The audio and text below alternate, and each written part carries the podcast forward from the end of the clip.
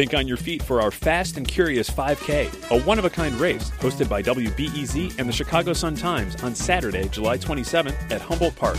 More info and early bird registration at wbez.org/events. This WBEZ podcast is supported by the American Foundation for Suicide Prevention. Suicide is a topic that hides in the shadows. It's time we talk away the dark. Learn how to spot the warning signs for suicide and how you can have an open, caring, real conversation to help save lives. Visit the American Foundation for Suicide Prevention to watch the new short film and learn more at afsp.org slash talkawaythedark. Hey, I'm Curious City reporter Monica Eng, and I'm sitting here in the bar of the Berghoff restaurant with question asker Anne Greathouse. Hi, Monica. Hey, Anne. I met Anne at this big old German restaurant and bar because it's been open since 1898, making it one of the last remnants of Chicago's turn of the century dining scene. Anne sent in a question to Curious City about spots like this. Chicago is such a foodie city now, and I was wondering if around the turn of the century if it was similar to that, if people sought that kind of thing out, and what they did for celebrations and nights out. So Anne's basically asking if Chicago was already a foodie town a century ago. And the short answer is heck yeah. Like today, we had a bunch of great immigrant joints in the neighborhoods. But then here in the Loop, we had this other fascinating ecosystem of restaurants. Restaurants that cater to everyone, from the low paid typist to the wealthy tycoon. So we're going to focus in on just these Loop restaurants, and I'm going to break them down into just the six most popular types. I'll tell you what was on the plate, but also the surprising ways gender roles, racism, food fads, and even technology like the typewriter shaped Chicago's dining scene back then. See, back at the turn of the century, Chicago had like 8,000 saloons, and competition was fierce. So, to keep folks coming in, they started offering, get this, free lunches. With your beer, some places gave you a cooked oyster, others offered hot soup and bread. Some even forked over free liver and onions. And people liked that liver so much that a couple of bars went broke serving it, which kind of blew Anne's mind. That's so crazy. I mean, that doesn't seem like the most appetizing thing nowadays to have liver and onions, but I mean, I guess they had to get people in the door. Yes, they did. And back then, liver seemed like a good way to do it. But here at the Berghoff, they had a free lunch that would stand the test of time. We've got Berghoff's brand manager slash historian Colleen Silk here to tell us more about what it was like when Herman Berghoff first opened the place. Herman acquired this building in 1912. Our bar was a stand up only bar. That's why there's that foot rail, so people would stand and put their foot up there. And we were a men's only bar until 1969. And at lunchtime, men sidled up to the bar for that famous free lunch. You could get a Berghoff beer, a dark or a light, and a corned beef sandwich for a nickel, and then a pint for a dime. Yep, you got a hot corned beef sandwich on rye with your nickel or dime beer. So, why did all these saloons give away free lunch? Well, for one, it got folks in the door. But Silk says it was also a legal necessity for Berghoff, who was a new German immigrant without any clout. He had to go that route. He was unable to obtain just a liquor license to serve alcohol. He had to get a retail license, so he had to serve food as well. That free lunch, along with hundreds of saloons, went kaput when Prohibition hit in 1920. But while it lasted, the saloon lunch was a working man's friend. And I stress working man because respectable women were not seen in those saloons. This is Chicago food historian Bruce Kraig, and I went to him to learn about the second type of restaurant popular at the turn of the century the low cost ladies' lunchroom. It was a time when women were flooding the loop. In the 1880s and 90s, after the invention of the typewriter, when women were considered to be uh, the best typists because they had small fingers, so it was assumed that they could manipulate typewriter keys as well. At first, progressive women's groups jumped in to help them by opening so called suffrage lunchrooms. And they would be like up on a second or third floor of some of these buildings in the loop. That's restaurant historian Jan Whitaker. So, girls and young women who worked in stores, maybe offices, would get these sort of really simple lunches Lunches like ham or tongue sandwiches with coffee and donuts or pie. The lunchrooms were also open to men, but they'd often be served a side of pro suffrage talk with their sandwich. Eventually, these low cost lunchrooms would give way to even bigger cheap lunch joints called cafeterias, our third type of restaurant. They kept prices low by eliminating servers. Plus, that way, customers didn't have to tip. Back in 1914, the Boulevard Cafeteria at State and Jackson explained its philosophy in an ad that went like this That tip, which you are almost compelled to contribute, would just about pay for your entire lunch at the Boulevard Cafeteria. Don't buy a cat in a bag. See what you are getting. Allow yourself the pleasure of selecting some toothsome morsels from our large variety of meats and vegetables. And so, what were those toothsome morsels? They were 10 cent daily specials, described in that ad like this Roast native veal with dressing. You'll think you're eating chicken. Special Boulevard chop suey made of pork tenderloin, celery, and nothing else. Boulevard chicken a la king, worth 60 cents of any man's money. One Chicago cafeteria chain called Thompson's had more than a dozen locations in the loop and their diners ate at what looked like one armed school desks. They bragged in a 1911 ad about their fast, light lunches, perfect for the office worker. A Thompson's lunch won't leave you logy and lazy and dull this afternoon. Old cafeteria menus show Southern influenced dishes like fried cornmeal mush with maple syrup or lima beans with salt pork. But food historian Whitaker says their menus also reflected Chicago's new love of certain ethnic dishes. Dishes that got hot after being spotlighted in the 1893 World's Fair. And those dishes were chili, spaghetti, and chop suey. Those were like the three big crossover dishes, and, and so they were, you know, thoroughly Americanized. And so, believe it or not, these were the hot dishes for the adventurous foodie back then.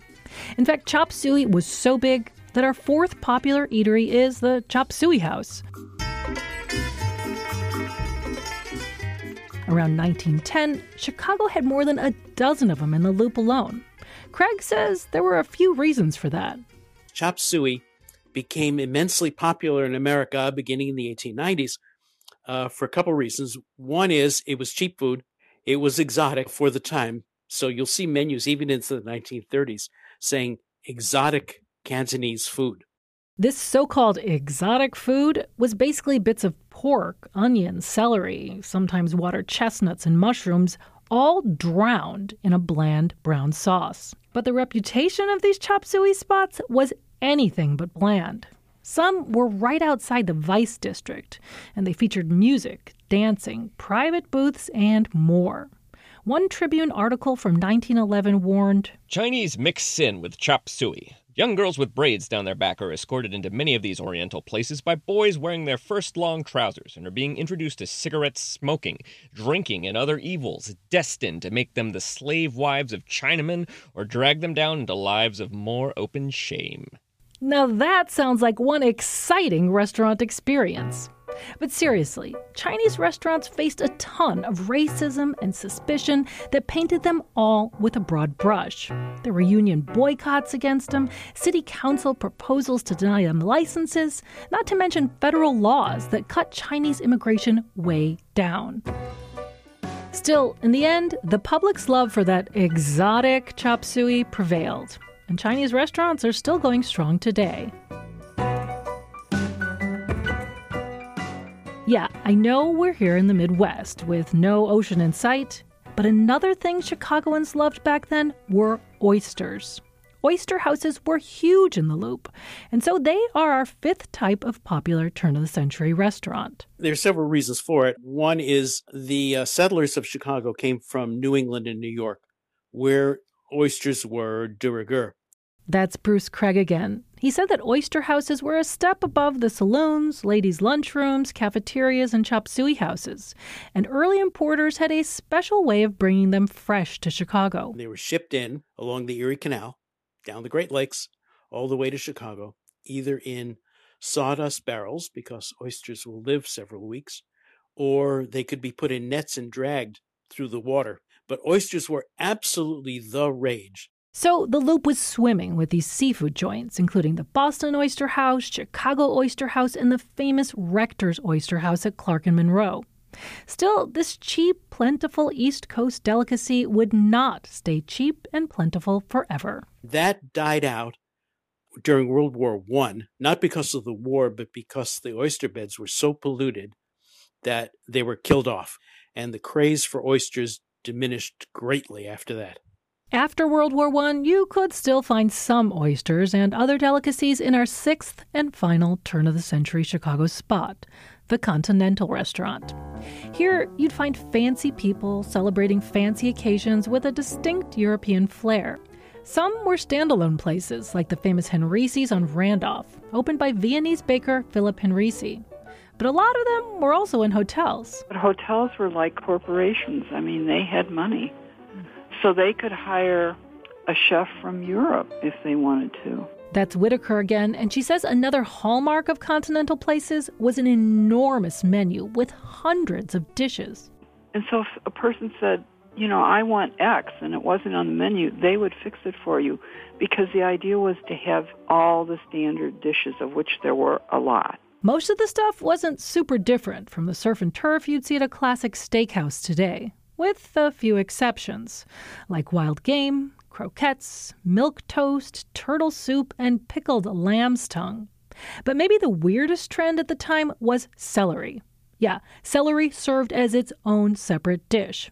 I asked Kraig why. It was uh, something you you had to chew a lot, and that supposedly according to health theories at the time, got your gastric juices going. Uh, secondly, celery, because it had so much fiber in it, also is thought to have healthful benefits for uh, elimination of waste. And so, celery, it was basically like the kale of its era. When I told all this to question asker Anne, she was fascinated by all the people and historical factors that shaped Chicago's food scene at the turn of the century. But she was bummed to hear that women had to miss out on that corned beef sandwich with the five cent beer. So we decided to remedy that. We're here at the Berghoff getting our beer and our corned beef sandwich. Mmm. Wow. It's so good. Five cents for a beer and a sandwich. Yeah, yeah that's pretty amazing. All right, cheers. Cheers. Joy. I wish I could say those Berghoff bar lunches were still just five cents. Instead, the combo goes for about 20 bucks today. But hey, now it's available to us working gals too. You know, before we head back to our typing. Curious City is supported by the Conant Family Foundation. I'm Monica Eng.